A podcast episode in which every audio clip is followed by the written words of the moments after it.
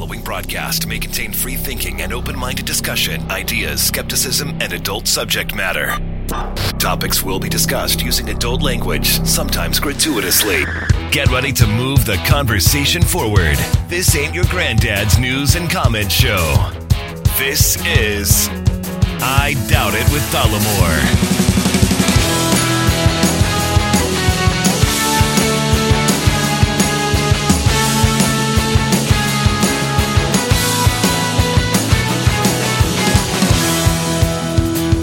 Hey, everybody, welcome to the show. Thank you for joining us. Episode 533 of I Doubt It with Dollemore.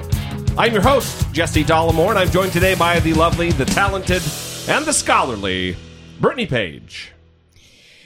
Um, this is not the. This is not my favorite time to have a podcast. It's been a, a very difficult few days, and um, I think that, well, I know it's been difficult for you too. We've both been having a hard time. In fact, we actually um, planned to record the show yesterday. The show has been sitting, planned, ready to just hit record. Everything prepped, Right. ready to go.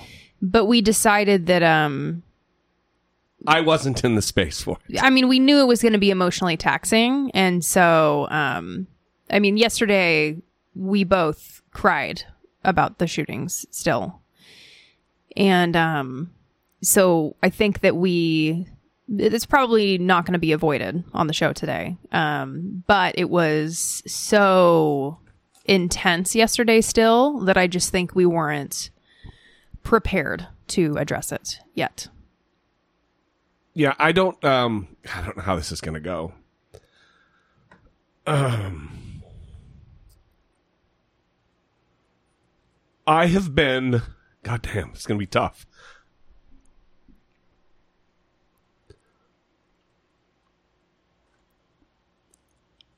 I have been a weird mix of uh super fucking sad and uh, filled with fucking rage and anger since Sunday, Monday. I'm going to take a couple days off social media because it's just. It's maddening. Well, and, and when this happens too, um, the the trolls come out Yeah. in force, Yeah. and there's a lot of um, just hate and vitriol um, in the mentions on Twitter and online, and um, it becomes a very hostile place with people who are um, just uninterested in even attempting to be compassionate or Yeah. reasonable or look to solutions. Um, so it, it has been a very difficult and trying few days. I mean, it, it's been terrible. And, and the thing for me is I often feel jealous of people who like don't read the news and like aren't involved, Yeah. you know, because sometimes I'm like, wow, what must that be like to I mean, go about your day and not like know what's happening to other people. Yeah, I, I don't know that I would trade the the the sorrow that I have right now. I don't know that I would trade it for being blissfully fucking stupid, willfully ignorant to the problems we face in our country. Uh, I wouldn't. I don't know that I would do that. Yeah, I mean, I mean, I'm saying sometimes Yeah, yeah. I feel jealous, like when I'm in the depths. No, I wasn't. I wasn't making a judgment of your saying that you wouldn't mind that. I was thinking to my in my head, is that something I would want? And yeah, on its face, I think there would be times like the next couple days where I check the fuck out. Mm-hmm. That would be nice. Mm-hmm. Um, but for a sustained period, I couldn't be someone who doesn't pick up a newspaper Right. or at least type in the address and go to the to the URL Right, right. of a newspaper. Um, I just uh, we're gonna get to we we've got a couple calls, and we're gonna talk about the shootings. And play some clips. We're going to do not really a normal show, but you know, we're going to do a show because I do feel an obligation that we show up.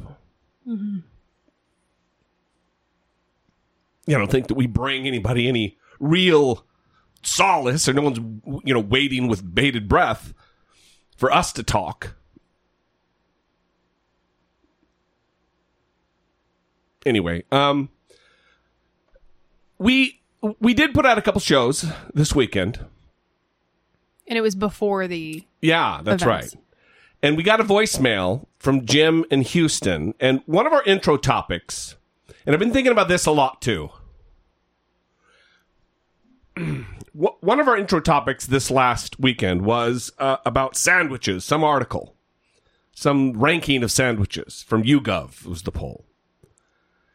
And we released the episode, and then very shortly after, or maybe while we were recording, the shooting happened in El Paso. And we released the episode. And I'll just play the voicemail and we'll talk about it. Hey y'all, this is Jim in Houston, and um, man, I don't know. I I just tuned in. It's Sunday. You dropped yesterday. You obviously recorded this before the shooting, but damn, sandwiches. Oh, really? Even on a good day, I don't think that's. I don't know. That's not very filling. But I don't know. I'm destroyed. I need to hear more, and sandwiches is not what I was looking for. If you could have pulled this one back, I don't know, man. This is brutal. Um, I'll finish up, but thanks. You guys have a good day.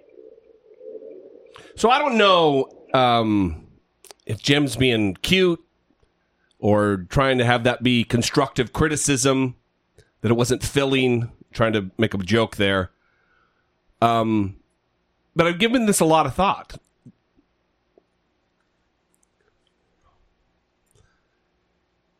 And one, Jim, that's not how fucking podcasts work. You don't get to pull it back. It's the internet. But secondly,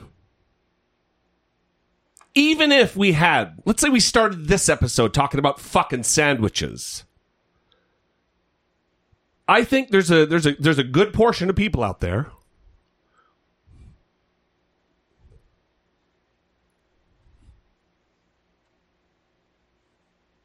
who could use a little levity.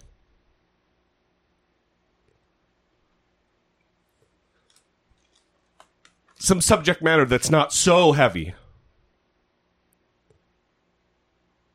And that's all I'm going to say because more that I would say would be not nice. Well, um, I so something that I do, you know, I work at an inpatient um, psychiatric hospital, and I do three to four groups a day, group therapy with the patients, and um, oftentimes it's a very scary and vulnerable thing for the patients to come in and start talking, right? So. I like to start the group with an icebreaker. And typically I have them talk about their favorite something, you know. And a lot of times I do favorite food or favorite snack or favorite dessert.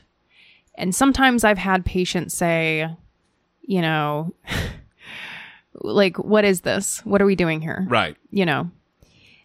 But an interesting thing happens when people do start talking about these things. They actually start smiling about how they love hostess cupcakes, you know. Um, and they open up. They start opening up and talking about these things because even though they seem small, they're not that small, you know. It's still connection. It's still sharing. Um, and so kind of going back to what we were talking about with people who don't pay attention to the news, you know, um, being a knowledgeable person doesn't mean that you like always are thinking about the most serious issues and listening to podcasts about the most serious issues that we're facing. You know, Yeah. Yeah. there have to be moments where we talk about things other than that. And that is typically what the intro segment is reserved for.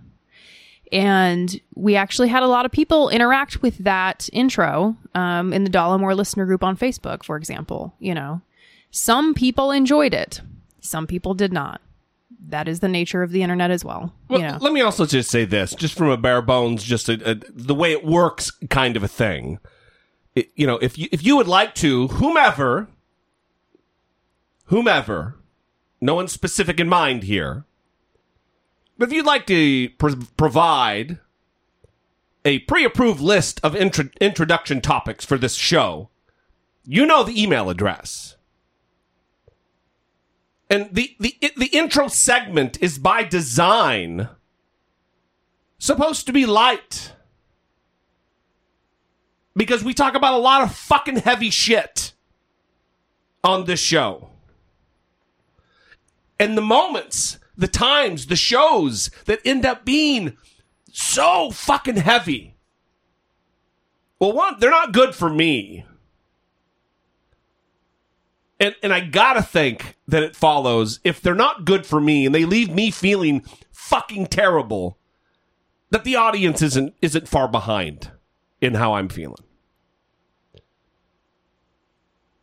Yeah, so sometimes we're gonna talk about the lady in the line at the grocery store who aggravated me. Or our dog's vet appointment.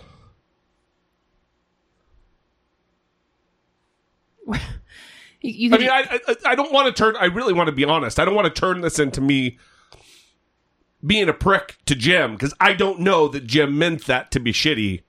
So I don't want to let my. Um, well, he sent a second voicemail that was kind of shitty. So, um, I mean, we won't assume his attention intentions even with the second one, but just a heads up, tone, bro, a little bit of a problem for you. Um, I'm also I'm I'm going to be honest that I'm struggling um, because you know normally I can push back on your um, at times radical sentiments, but I'm having a I hard like time. I, like passionate better. okay um passionate but i'm having a hard time because um i am feeling it too you Yeah. know um but as you know i don't like to cry on the podcast so um Well, you're gonna take one for the team today because I don't.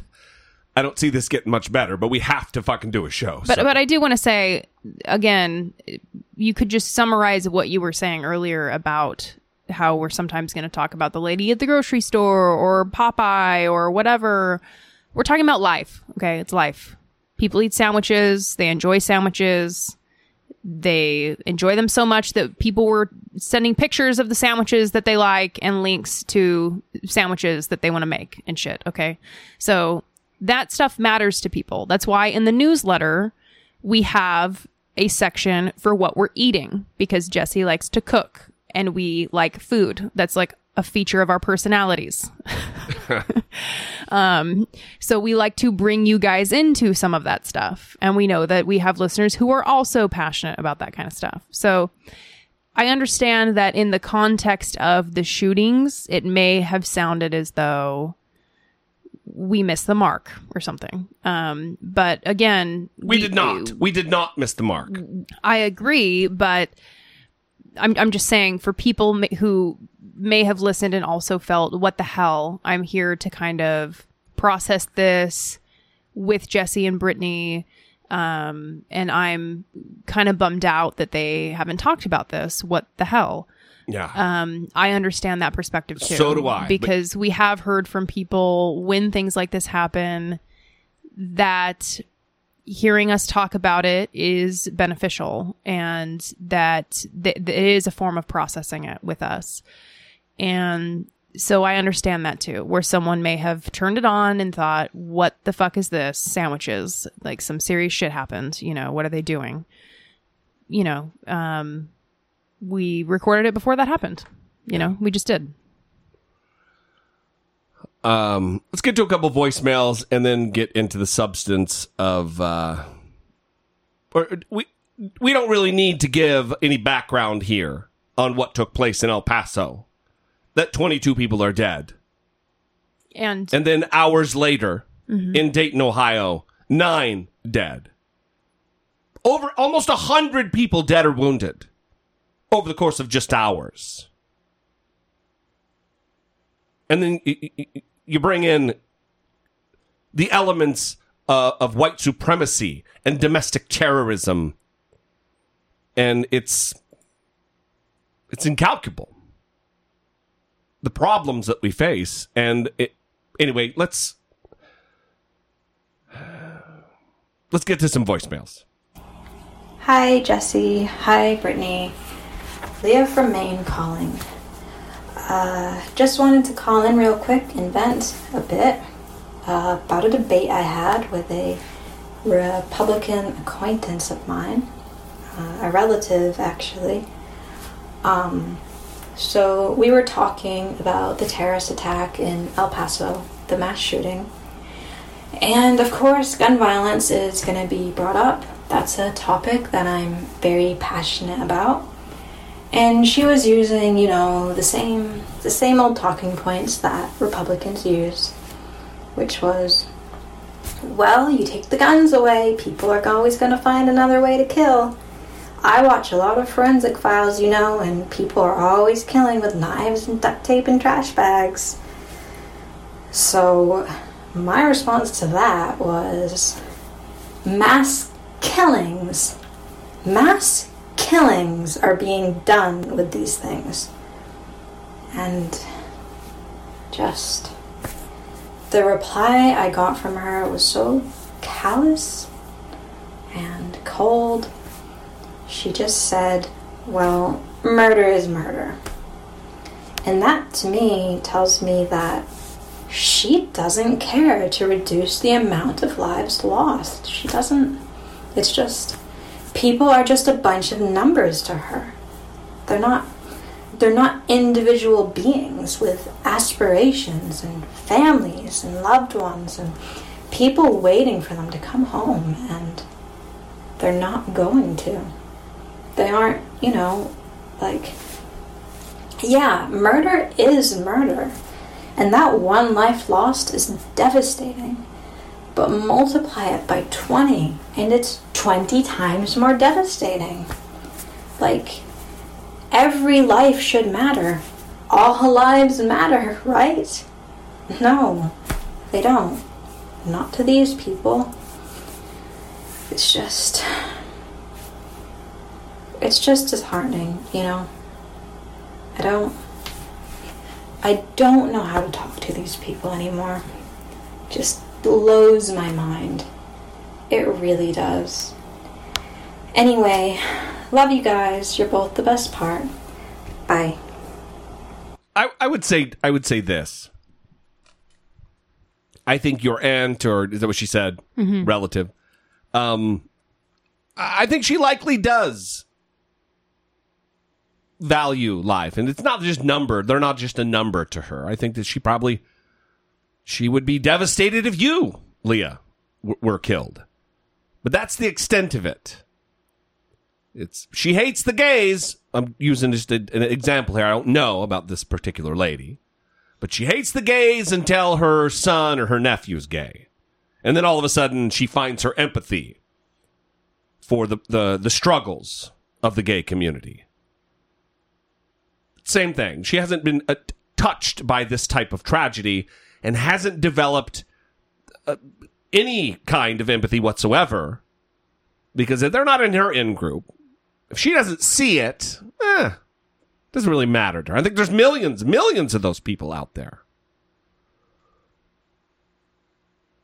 I think I I think I used to be one of those people. The Republican version of Jesse would have turned off the part of my brain when making arguments about gun control. And by the way, all of this sh- shifted for me because I was never a no gun regulation guy of late, like since doing the show.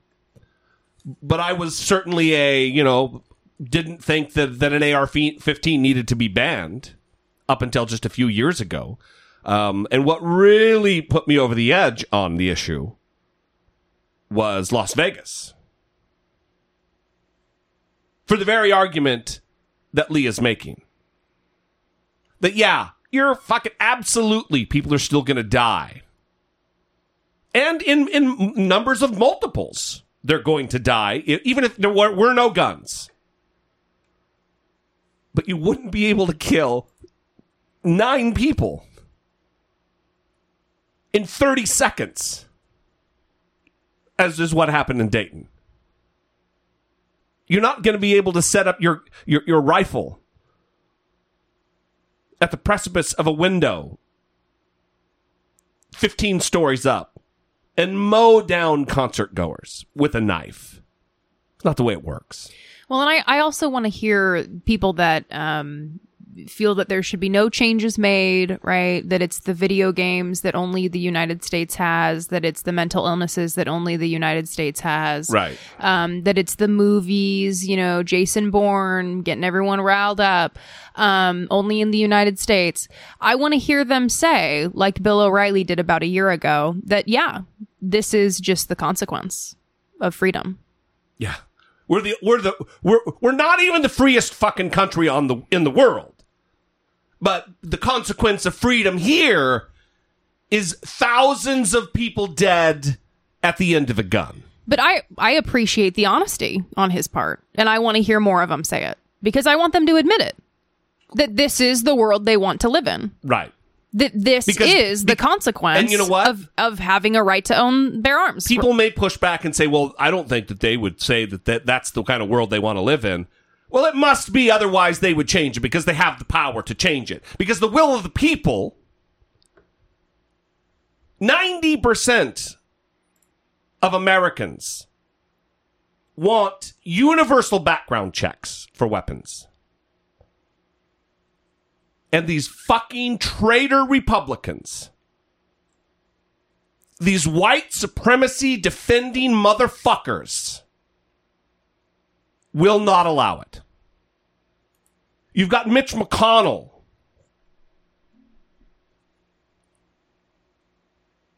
With the door closed to any legislation.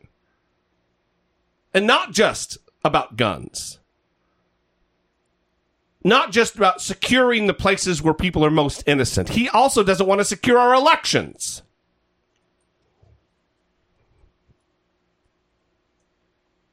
This is why I am so fucking beside myself. And I'm sure many of you as well. well, two things. The the Bill O'Reilly tweet that I'm referring to actually came after um, the Las Vegas shooting, and that's this is literally what he said. "Quote: This is the price of freedom. Violent nuts are allowed to roam free until they do damage, no matter how threatening they are." Okay, he Yeah. literally said it. That's what he said. This is the price of freedom, and I want to hear everybody say it. This is the price of. Fr- Are you fucking kidding I me? I want to hear everybody who feels that this that no changes need to be made, right? Mitch McConnell, who's not calling the Senate back in to vote on HR 8, right? Bipartisan Background Checks Act of 2019, okay? which was passed by a majority of both both sides. Yeah. And it would prohibit most person to person firearm transfers unless a background check can be conducted, aiming to close a potential loophole allowing the transfer of firearms without a background check at gun shows or between individuals. So the House passed it, right? T- 240 to 190, with eight Republicans joining almost all Democrats to vote for the bill. Okay. And that happened in February. I thought the margin was higher than that, but I'm glad you cleared that up. It happened in February. Yeah. And Oh, oh, HR 8. So it was the eighth bill passed once this new Congress, this new majority of Democrats came into office. Mm-hmm. Well, and we also have HR 1112, Bipartisan Background Checks Act. This bill would extend to at least 10 days the amount of time firearms dealers must wait for a response from the background check system before a sale can proceed. Um, currently, they can make the sale if they haven't received a response in only three days. So it would take it from three days to 10 days. Yeah. And this passed in February as well by a vote of 240 to 190. Again, uh, like HR 8, the Senate has taken no action since this See, bill passed. And that right there, that, that, that shows bad faith on the part of the Republicans. That This isn't infringing on anyone's right to keep and bear arms. This is the difference between one fucking week. The difference between three days and ten days. So if three days isn't infringing on someone's right to keep and bear arms under the Constitution, the Second Amendment, then how is 10 days? Yeah.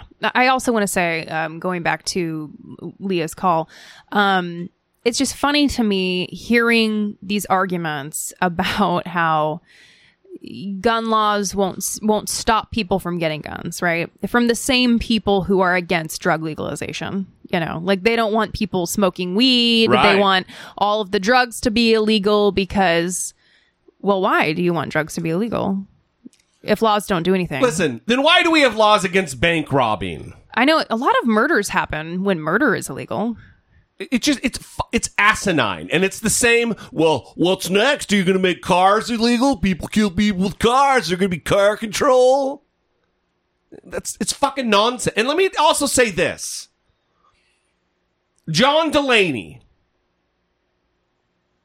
for now presidential candidate, he tweeted about making it, creating a law where you need to have liability insurance if you have a gun.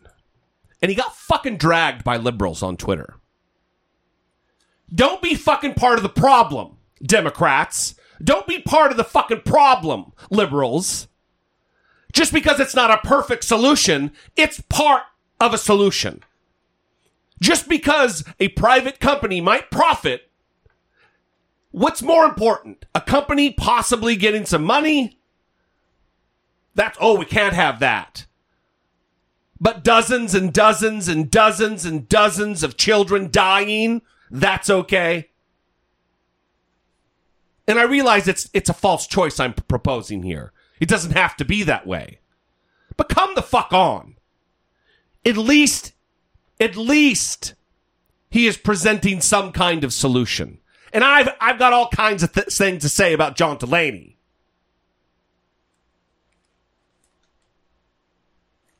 But come on. We can't just, we, this has to stop and harumph and shake our hands at the sky. Oh, you Republicans. Solutions have to be proposed. Otherwise, it's not going to get any better. Nothing is going to change. What we need are solutions like that. Maybe that's not the perfect one, but at least it's one. We need to go back to an assault weapons ban like we had before. We ban need, that expired in 2004. that is right. And we need absolute 100% universal background checks. We need to tighten the reins on domestic violence, on violent crime. If there's an option, if there's a moment, if there's an opportunity to take away someone's right to own a weapon because of the fact that they have violence in their past, then you do it. And you shrink the circle of individuals who own weapons. And if Republicans want to talk about fucking mental health, then put some money on the table and let's do something about treating people's mental illnesses. Yeah, it's something that's been bothering me because obviously it's the field that I work in, and I know the barriers to treatment that exist for people. Um, and how difficult it is to get treatment, Yeah. and um, Even here in ca- liberal California. yeah, and and so the only time you hear people have this performative compassion Yes. is when they're trying to blame it on something. That's right. unnecessarily, without evidence, blame it on mass shootings. Well, it's the same bullshit they do when why are we having these illegals come in? We got lots of homeless vets. All right, well then give me some money for homeless vets. No, those freeloaders need to take care of themselves. It's fuck you. I I side I sidetrack you. I'm sorry. Back to mental health because you're right. Well, well and they're just It's important. they're just trying to obscure the issue, right? And this happened again with these two shootings because El Paso was motivated by white supremacy. Um, he's a white supremacist terrorist, right? And the other shooting, the Dayton, Ohio shooting, he was a leftist. Well, according to his posts. Yeah, online. yeah, we're going to talk about it. He he for sure was more lefty, for sure. But we don't know the we don't know the the, the motives yet. That's what We I'm, don't know if that was a motivation. That's what I'm getting at. yeah, sorry. um, the first shooter, right, wrote a manifesto, like you've heard so much about from these other people, um, about his hatred of Hispanics and his concern about the white race being overtaken, right? Very, very concerned about white genocide. Yeah. Like you hear everyone talk about, including Tucker Carlson. Everyone meaning white supremacists. Yes. Avowed racist KKK neo Nazis. Yes, thank you. Yeah, and the the other white supremacist terrorists. Um, and then I had people messaging me right when I'm sharing these articles, these lengthy articles that um, are linking to evidence, right, for the manifesto and the white supremacist views motivating the attack. And they're saying, oh, look at this Dayton, Ohio shooter and his liberal Twitter page. Yeah. Okay. Let me know when he has a manifesto, okay, saying that he went out and murdered a bunch of people because his student loans weren't going to get paid off. You know, like there has to be a political motivation for that to be relevant information. You know what I'm saying? Yeah, not and not even that. Even just a Facebook post saying I'm going to go kill those people because of X, Y, or Z. You- Absolutely. just, Yeah. Just because a guy has a political opinion and he murders people doesn't mean that was the motivation for the killing. Right. I mean, this seems like a basic concept, right? You'd think, but But according to people on the internet, no. right. Well, they want to obscure the fact that this guy was an avowed white suprem. Well, he's a guy who doesn't want to be called a white supremacist, who says I wanted to kill as many Mexicans as possible. Well, and he drove 600 miles to do so. right. So interesting. so the delineation on mental health is a guy with a manifesto like this it's clear there's time that went into this there's effort that went into this there's planning that went into this He was radicalized. yes. Using the same language as donald trump. Mm-hmm. invasion. It's an invasion. It's an invasion.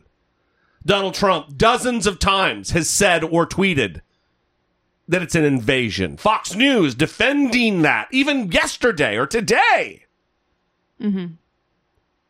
What is happening where mainstreaming of radical, racist, fundamental uh, ideas of, of, of these ideologies are being broadcast like it's normal.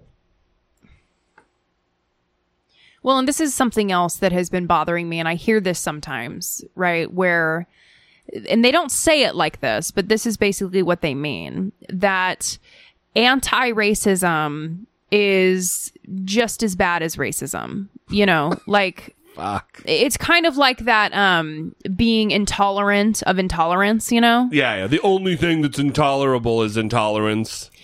Yeah, like there are That's actually stupid what I just said. I know what you mean. That oh, look how how look how tolerant this person is when the person is just being intolerant of intolerance. exactly. Yeah. And I, it's so confusing to me because sometimes I hear liberals talk like this, you know, and there's no comparison here, right? Um, you're either anti-racist or you're racist. Like that's it. That, that there is only two choices. And if you are not like vocal about this, then that's not good, you know? Um, now is the time to get involved. Pick a fucking team. I, I don't understand how people are watching all of this happen and they're like, guys, guys, we can't be rude. Guys, guys, we need to hear everybody out. Okay. Maybe they mean this. Maybe they're saying this. Yeah. You know? I mean, Brian Kilmeade just blatantly was like, yeah, the word invasion isn't a problem. It's a fact. You know? Even after the shootings, where the guy in his manifesto talked about the invasion. yeah, he's he's defending the, the, the use of the word invasion. he's saying it's a fact. I mean, he's he's reiterating it. He's not backing down from using that word, knowing the effect that it has on white supremacist viewers or white supremacist friendly viewers, right? Which is the same thing. Th- th- let me read the first paragraph of his manifesto. In general, I support the Christchurch shooter and his manifesto. This attack is a response to the Hispanic invasion of Texas. They are the instigators, not me. I am simply defending my country from cultural and ethnic replacement brought on by an invasion. Some people will think this statement is hypocritical because of the nearly complete ethnic and cultural destruction brought to the Native Americans by our European ancestors. But this just reinforces my point. The natives didn't take the invasion of Europeans seriously. And now what's left is just a shadow of what it was. So he's acknowledging he understands what an actual fucking invasion is. And then talks about this invasion of Americans. People who are Hispanic are American too. And when he walked through the through, the halls, through the aisles of that Walmart, shooting indiscriminately, he didn't know who were citizens and who were not. This is a racial thing. This isn't a country of origin thing. This is fucking racism that Donald Trump has stoked and Donald Trump has shared in the language of. Because when he says this is a this is an invasion across our southern border, he just left out the word that this guy used, which is Hispanic.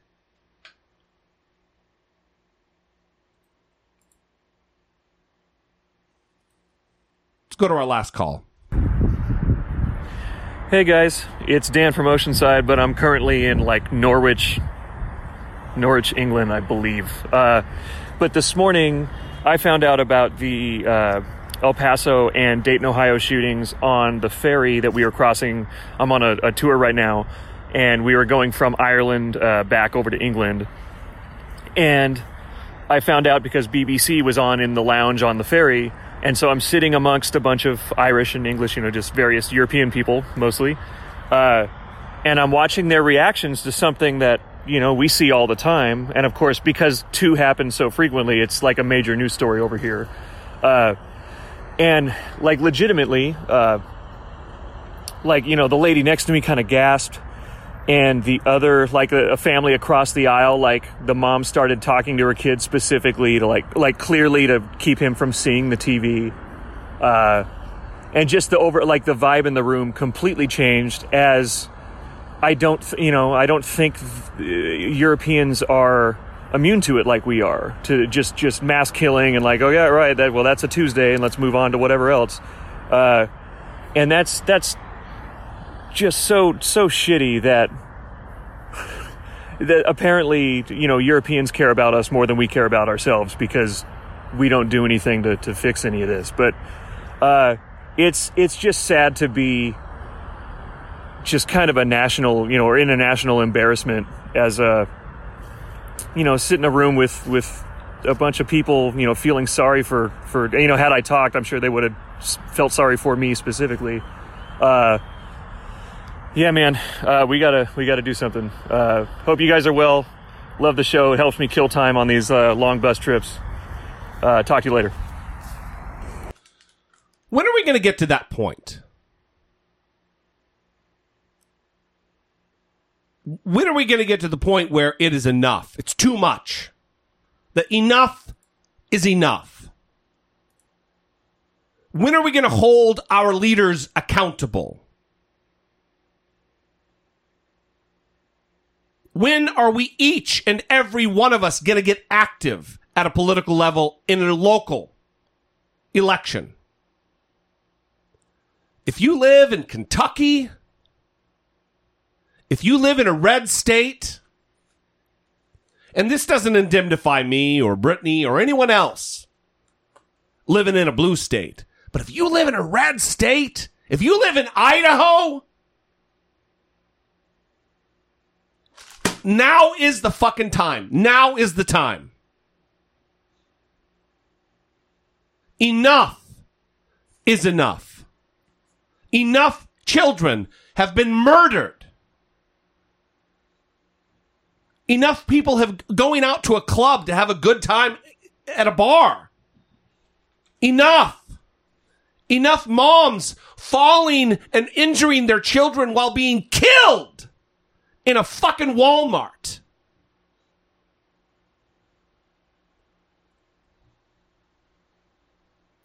There are political solutions to this. And the only way that we reach those political solutions is by electing the correct people, by unelecting, getting out of office the wrong people, Mitch McConnell. These other fucking idiots who go on, on, on news channels and say that the AR 15 is too popular. He won't even consider banning it because it's popular. Heroin's pretty popular in certain areas of the country too, brother. It's going to remain illegal. So is marijuana, by the way. That's right. Uh, Um, but Dan is also driving home a point that I was alluding to earlier, which is these these arguments about mental health and uh, violent video games, right? All these mindless attempts to obscure the issue. Yeah. Um, the United States is an outlier on gun deaths. Okay. And it's not because of fucking violent video games or because of mental illnesses. Okay. Those things exist everywhere else as Yeah. well. Y- Okay. You know what we're not an outlier in? Kids playing video games. yeah, please. People being sick mentally. yeah, please, please. I I mean, it's just embarrassing. Please. But not for Kevin McCarthy. The fucking idiot. I mean, I've been watching these interviews with Republicans, and it's just they have to be embarrassed. Once the camera is turned off, they're like, "Uh, I can't believe that this is my life." Yeah, that's why they turned down re- interview request to CNN over the weekend. It, it is. Uh, listen, I'm not calling for. I'm not. I'm not. Uh, I'm not there yet on a repeal of the Second Amendment as far as a constitutional amendment is concerned. I'm not there. You want to? I grew up owning weapons, hunting, fishing, being outdoorsy. Awesome. There is absolutely a place for that. If you want to own a hunting rifle or a shotgun, a pistol, whatever.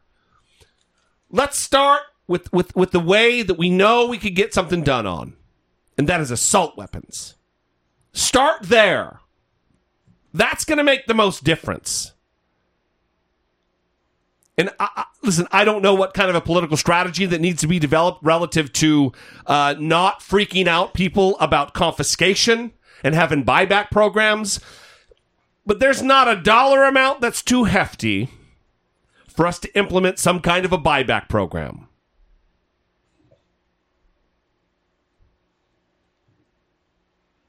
Big solutions. We have a big problem.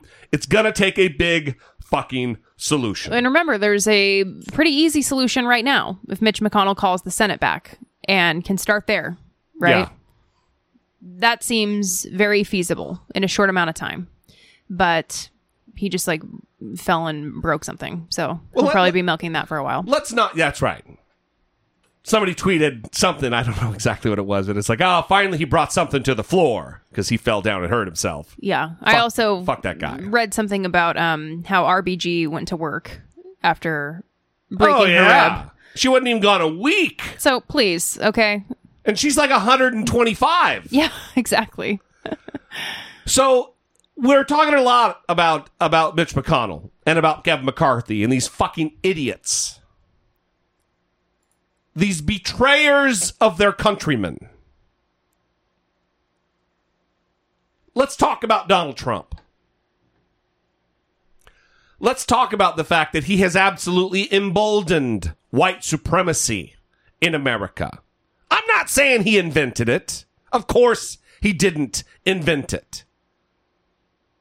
But you're blind or willfully ignorant if you believe he hasn't given surge to their numbers, hasn't offered oxygen to their fire.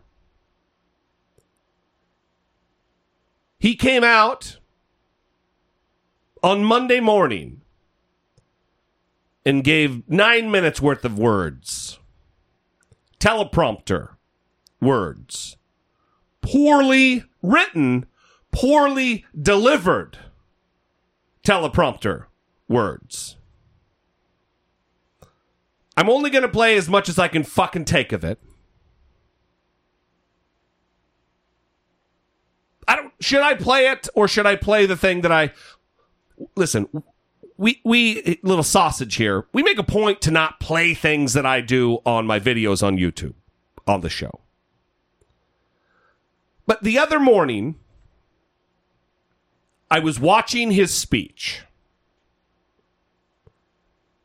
Playing it. And as it played, I thought, well, yeah, well, what about that? And then another 10 seconds went by, and I'm like, yeah, well, what about that? In response to something he said. And then another few seconds went by, and I'm like, are you fucking kidding me? Enraged. So, so I slapped together very quickly. I slapped together Donald Trump versus Donald Trump. We'll just play that because it's a lot of the speech. My fellow Americans, this morning, our nation is overcome with shock, horror, and sorrow. In one voice, our nation must condemn racism, bigotry, and white supremacy. But you also had people that were very fine people on both sides. These sinister ideologies must be defeated. Hate has no place in America. When Mexico sends its people, they're not sending their best. They're bringing drugs, they're bringing crime, they're rapists, and some, I assume, are good people. Hatred warps the mind, ravages the heart, and devours the soul. Will you unequivocally condemn David Duke and say that you don't want his vote or that of other white supremacists in this election? Well, just so you understand, I don't know anything about David Duke, okay? I don't know anything about what you're even talking about with uh, white supremacy or white supremacists. So I don't know. I mean, I don't know, did, did he endorse me or what's going on? Because, you know, I know nothing about David Duke. I know nothing about white supremacists. And so you're asking me a question that I'm supposed to be talking about people that I know nothing about. But I guess the question from the from the Anti Defamation League is, even if you don't know about their endorsement, there are these groups and individuals endorsing you. Would you just say unequivocally you condemn them and you don't want their support? Well, I have to look at the group. I mean, I don't know what group you're talking about. You wouldn't want me to condemn a group that I know nothing about. I have to look. If you would send me a list of the groups, I will do research on them. And certainly I would disavow if I thought there was something wrong. The but you Ku may Klux have groups in there that are totally fine and it would be very unfair. So give me a list of the groups and I'll let you know. Okay. I mean, I'm just talking about David Duke and the Ku Klux Klan here, but. I don't know. Honestly, I don't know David Duke. I don't believe I've ever met him. I'm pretty sure I didn't meet him, and I just don't know anything about him. We must recognize that the internet has provided a dangerous avenue to radicalize disturbed minds and perform demented acts. He tweeted, so interesting to see progressive Democrat congresswomen who originally came from countries whose governments are a complete and total catastrophe, the worst, most corrupt, inept in anywhere in the world, if they even have a functioning government at all, now loudly and viciously telling the people of the United States, the greatest and most powerful nation on earth, how our government is to be run. Why don't they go back? and help fix the totally broken and crime infested places from which they came. We must stop the glorification of violence in our society. Maybe he should have been roughed up because it was absolutely disgusting what he was doing. If you see somebody getting ready to throw a tomato, knock the crap out of them, would you? Seriously. Like to punch him in the face, I'll tell you. Try not to hurt him. If you do, I'll defend you in court. Don't worry about it. In the good old days, this doesn't happen because they used to treat them very, very rough. And when they protested once, you know, eh, they would not do it again so easily. We've become weak, We've become weak. And you know what? The audience swung back. And I thought it was very, very appropriate. The audience hit back. And that's what we need a little bit more of. Now, part of the problem and part of the reason it takes so long is nobody wants to hurt each other anymore, right? Cultural change is hard, but each of us can choose to build a culture that celebrates the inherent worth and dignity of every human life. That's what we have to do. And as I said, they will be met with fire, fury, and frankly, power, the likes of which this world has never seen before. I have plans on Afghanistan that if I wanted to win that war, Afghanistan would be wiped off the face of the earth. It would be gone. It would be over in literally in 10 days. Thank you very much. Thank you. And then we come out of this this weekend. Donald Trump gives this fucking speech. And media personalities and the media outlets like the New York Times write headlines like Trump unifies, you know, calls out white supremacy or whatever the fuck their headline was. We have years of track record. Thousands of hours of audio and video of the past behavior of Donald Trump. He didn't disavow violence because he read a fucking teleprompter speech that was written for him by someone. He's still the same guy. Well, and wait for what he's going to do next time he has a rally. That's exactly I right. mean, he he could have had a rally that night and you would have seen a completely different message. I mean, he he's going to go back to being exactly who he is. And it's it's the same issue that we had when Van Jones said today's the day that Donald Trump became president, Yeah. right? Anytime he goes out there and he robotically reads from the teleprompter and says the words that were typed and breathes through it heavily, everyone thinks that he like is acting the way that he should be acting. No, he's still who he is. He's Yeah. going to be who he is. He's going to encourage this. He's going to rile up the racists. That's what he does. He enjoys doing it. He loves the poorly educated and and he wants to continue doing this. This is what he wants. This is what he wants to do. Well, he also they it's calculated because they want to give him the plausible deniability. Well, here's a clip of him disavowing racism. Right. Now there now there's two clips that you'll be sent. Yeah, that's exactly right. Mm-hmm. It's listen. I don't know about everybody else, and uh, this is I'm not preaching to the audience here because I think everyone is pretty pretty clearly understanding of Donald Trump at this point.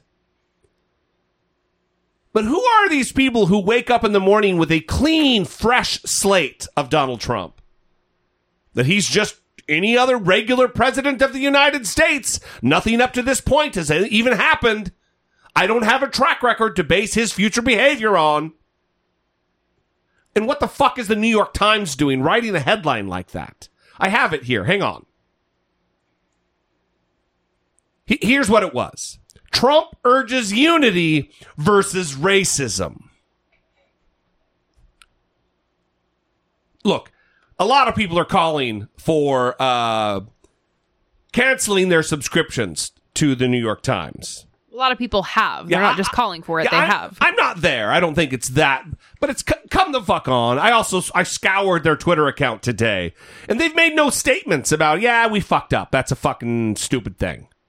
But, but they did change the headline. But the thing is that it went out on all the print edition Yeah. things that were delivered to people's houses. So really, I mean, how much of a correction did you did you issue?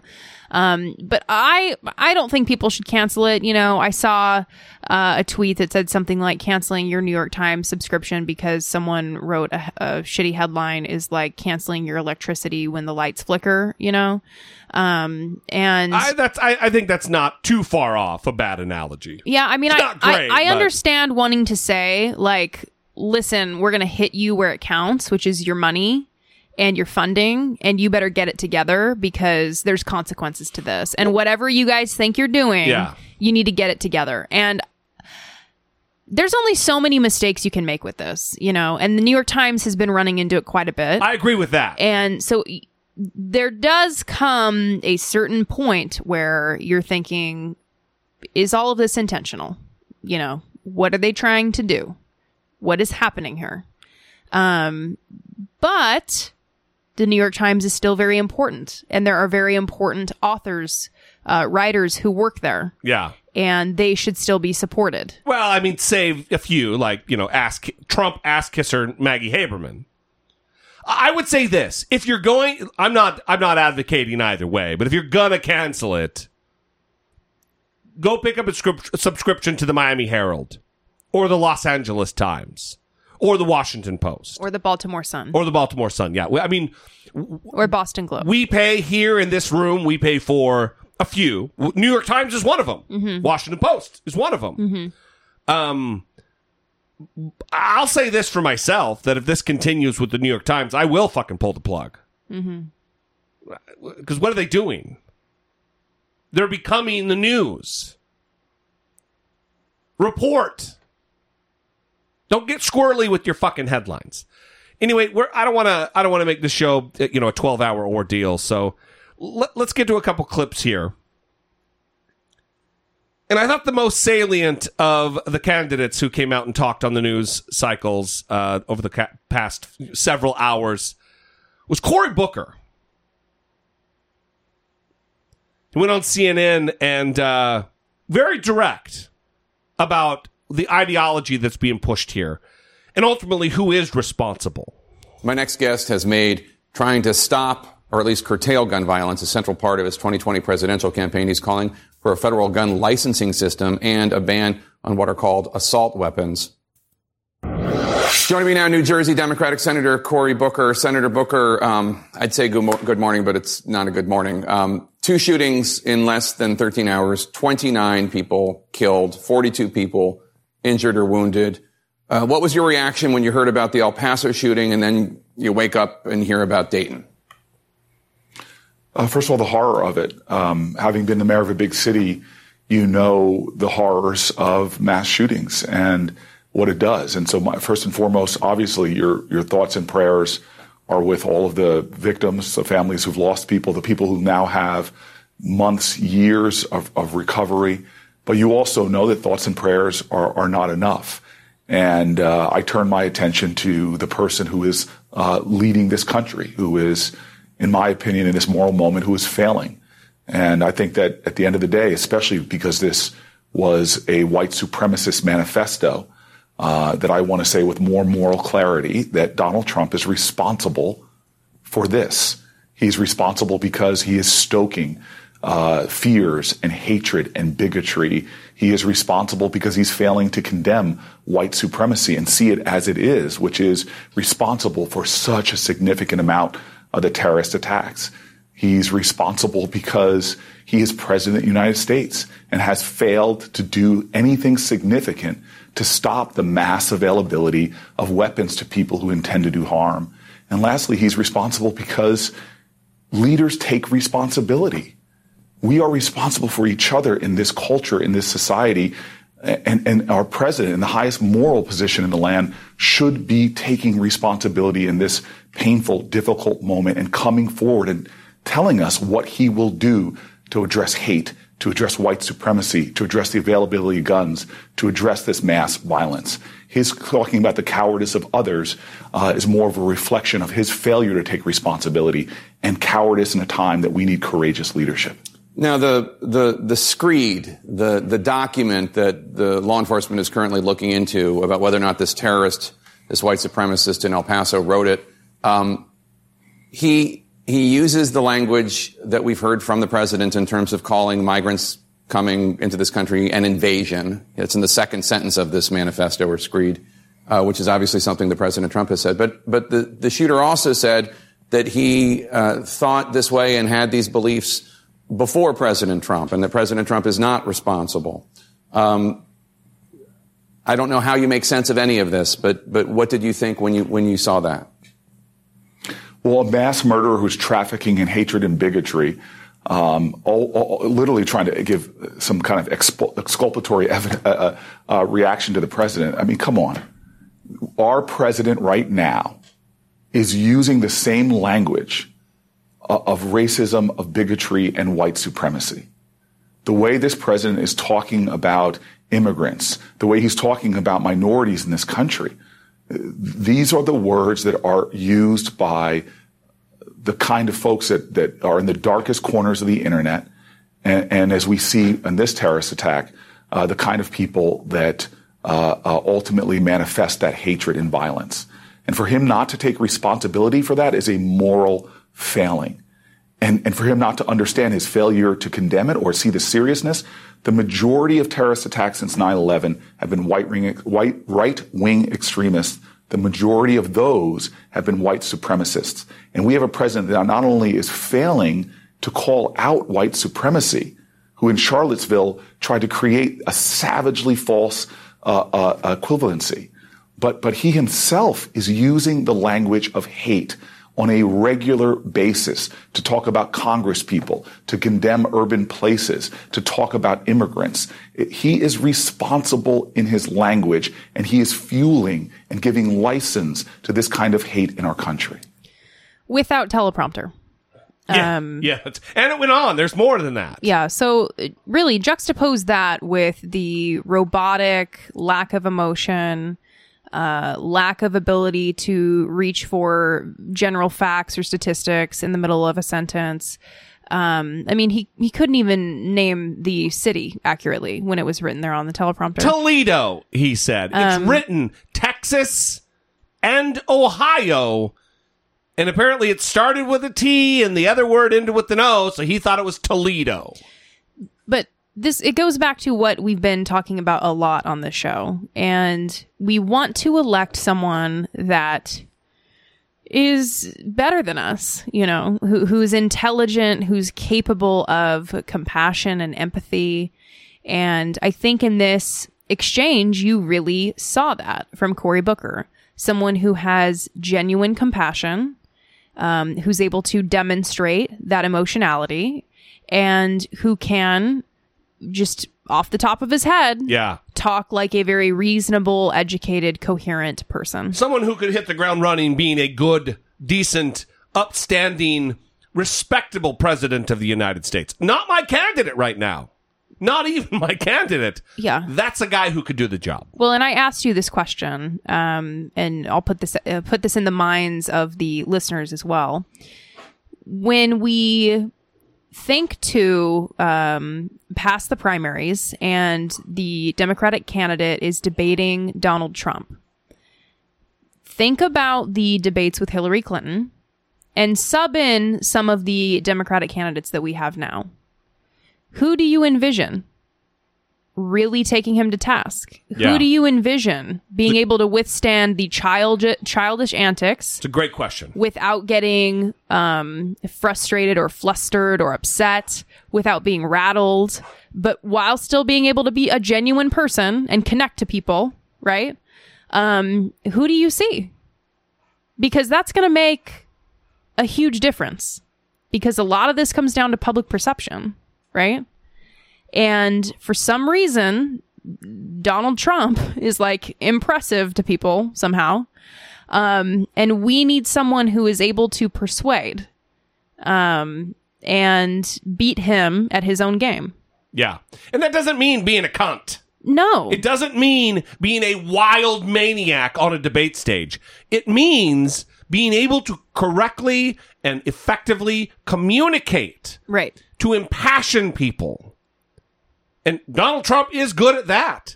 He does inflame passions in people. Mm-hmm. He he's he's done so to multiple terrorists. The MAGA bomber just got 20 years in prison. Everybody. Mm-hmm. The guy who plastered his van in stickers of Donald Trump and Mike Pence. That's say what you will about Donald Trump. He motivates people. Well, and his his deter- is his attorneys. I almost did a Texas Ohio Donald Trump teleprompter situation. Um, his attorneys, the MAGA bombers' attorneys, said that he became radicalized, quote, radicalized off a daily consumption of Trump's tweets, Fox News, and conspiracy theories on the internet. His own team said he was radicalized by Donald Trump. Come on.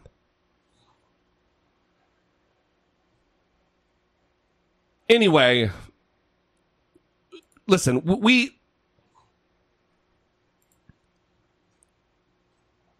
What I worry about is whether or not the problems that we face are too many to deal with simultaneously. We're not good at that as a country. Because not only do we have a gun problem, a gun culture problem in this country, we also have a white supremacy problem in this country. You've got all these disparate groups springing up, the fucking Proud Boys, those cowards. You've got all these groups. The, the, the modern day KKK. Get the website Stormfront. We have a real white supremacy problem in America. But we need to, we need, especially on the left, especially liberals, especially rational people, we need to be intellectually honest about how we deal with it, how we talk about it. And let me say this. If this Dayton shooter, if it ends up that he did act on some political grievance and turned to violence, do not do what Donald Trump supporters are doing right now. Obviously, we've disavowed this guy. Fuck this guy. He killed other human beings en masse. But don't deny that he may have had some weird political philosophy that did did it. Obviously, like they're saying he was an Elizabeth Warren supporter. Mm-hmm. There's nothing in Elizabeth Warren's orbit that would promote this guy to do that. Right. Nothing. That's the difference. Right. There's a lot in Donald Trump's orbit Absolutely. and his ethos that promotes this kind of grievance and anger and rage and violent tendency. Believing that you are being replaced. That's right. But let's not deny if this guy was what he was. If it ends up being that, I'm saying. Because it stops the conversation. You lose the moral high ground. You can't blame the other side for, for putting blinders on if you also put the blinders on when it comes to your side. And we don't know yet. They they were having a press conference while we were recording, I think it was going to take place. So by the time we post this, sorry, Jim in Houston, uh, the details might be different. He, we may know the motive already. But let's not be dis, uh, dishonest about it with ourselves. Mm-hmm. We owe it to ourself. We owe it to our side. We owe it to our motivations, and we owe it to America. Because if there does begin to be a spate of shooters who are liberally inclined, we want to nip that in the fucking bud. We want to get rid of that. We want to go scorched earth on those philosophies that create havoc and violence and mayhem in communities all across the country. Whether they be white supremacist or some rogue Antifa douchebag. What the fuck ever. That is what we want to eliminate. And we're not going to do it by playing the same fucking games that conservatives play on a daily goddamn basis when every shooting takes place.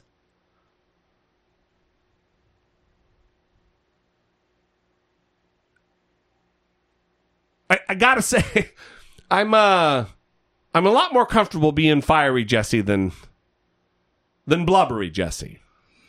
It's easier. Well, how, well, how are you feeling after having, um, you know, talked about things and processed it? Um, I'm feeling okay now, Mm-hmm. and I think the the couple days off of uh, off of Facebook and uh, Twitter will probably do me well. Mm-hmm. I, I don't know. I don't know. We'll see. I, I'm um. It's it's been it's been tough on everybody. How how are you? I am very sad, um, and I have a very low tolerance for trolls right now, and that's about it. I know that we we together haven't really talked there hasn't been a lot of, I mean, other than anger at the TV and watching the news, and uh, there hasn't been a lot of. Uh, I don't like it when this happens, but this is our process time. It's not normally how it is, but over the course of this, you know, few days, that that has been the case. So it's I also I don't know if anyone listened to the daily about the shootings, but um, the second part of the daily was really moving because um, the reporter she was following Beto and he came out and he announced that there had been the shooting in El Paso and so she knew that she was going to have to fly back to El Paso cuz he was going to be going there. And so she flew there and she was on the scene and she started interviewing this couple that she was next to and it turned out that they were the parents of a child that was killed in Parkland and they were in El Paso. and they were in El Paso. oh, goddamn. And you hear the reporter and she just breaks down crying. And this the mom um of the the child that was killed just continues talking, you know, explaining why they're there, that they were visiting um, migrant families in the camps and that their son really cared about people and they're trying to do things to kind of carry his Yeah, honor his legacy or forward. And um i mean she was sobbing and she's The been reporter. yeah the reporter.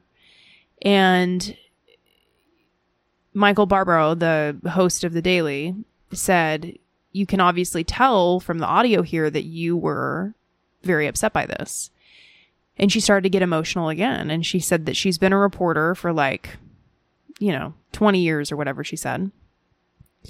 And that some days are more difficult than others. And this was one of those days where she just couldn't do it. Yeah. and i i was listening to it on the way home from work and i was crying in my car. And i've thought about this a lot over the past 24 hours and it actually gives me hope right? That someone who has been reporting on like the worst things that happen in Sure. the world like she even said that she, because she's been a reporter for so long that she's kind of too jaded to believe that she's gonna not have to report on mass shootings anytime soon you know? Um but that someone who has seen so much was still in that moment just like overcome by the tragedy and i think that we can't lose that you know? We can't see the headline pop up on our phone and you know about the the baby that was protected by the Yeah, parents. yeah. you know we, we can't just read that and go oh yeah that's a thing that happened today. Yeah. close. You know look at this. This this is a headline right now. A five-year-old who lost her parents in the el paso massacre asks her family if she'll be shot next you know and you want to look away but you can't you know and you also can't become numb to it so it's like this terrible balance that you have to figure out because you need to stay in the know, but you don't want to become disconnected and numb because this shit's too important. You know? Yeah. Um and so figuring all that out is a chore, you know. But I think it's an individual thing for everybody. Everybody needs to figure out their own news intake that is healthy for them to stay in the know, but also stay mentally healthy, you know. Um and I am always trying to figure out what that balance is for me since we have to do this. Yeah. Um, and Yeah. don't get me wrong. I mean, most of the time we like doing this, but um, when this kind of stuff happens, it's it's terrible, you know. And we also automatically think about our listeners because we have listeners everywhere, and you know, it's only a matter of time before someone that we are close to is caught in one of these situations, you know. And I'm sure that there's people listening to this that know people who have been in a mass shooting. Absolutely. I heard people at work talking about how they had friends in the Las Vegas shooting. Um, you know, th- it's it's becoming more and more common. So there, you know, the bubble of people that are affected is it's growing. Right? Absolutely. And this extends out m- further than just the people that are killed. You know, it's their families, it's their friends. There's ramifications outside of that number of killed or wounded. And it's wide reaching And I don't think that's talked about enough either. So anyway, we could talk about this forever, but um I definitely would like to hear from the audience um what they think. So would I. And um So would I. 657 464 7609. Again, this number should be in your phone. we we want to hear from you. We we we cherish the opportunity to amplify the opinions of the listeners. 657 464 7609. And you can always email a voice memo that you recorded on your smartphone to I doubt it at dollemore.com. Listen, we love you guys. We appreciate every single one of you taking time out of your day, out of your week to listen, to interact. If you're in the the you know the the Facebook group, the Dollemore listener group, the, the listener run Dollemore listener group, or even the, the the Facebook page, the main Facebook page, interacting there. Community is important during moments like this in our history. Real community is certainly more important than online community. Real connections with human beings that you know, your family, your friends, your loved ones. But I think there's value in the other online. I think special connections, real connections are made there. And we hope to connect with you there. Anyway, we're to leave we're to leave you there. We do want to hear from you. Take care of yourselves. Take care of each other. Until next time, for Brittany Page, I'm Jesse Dollemore. And this has been I Doubt It.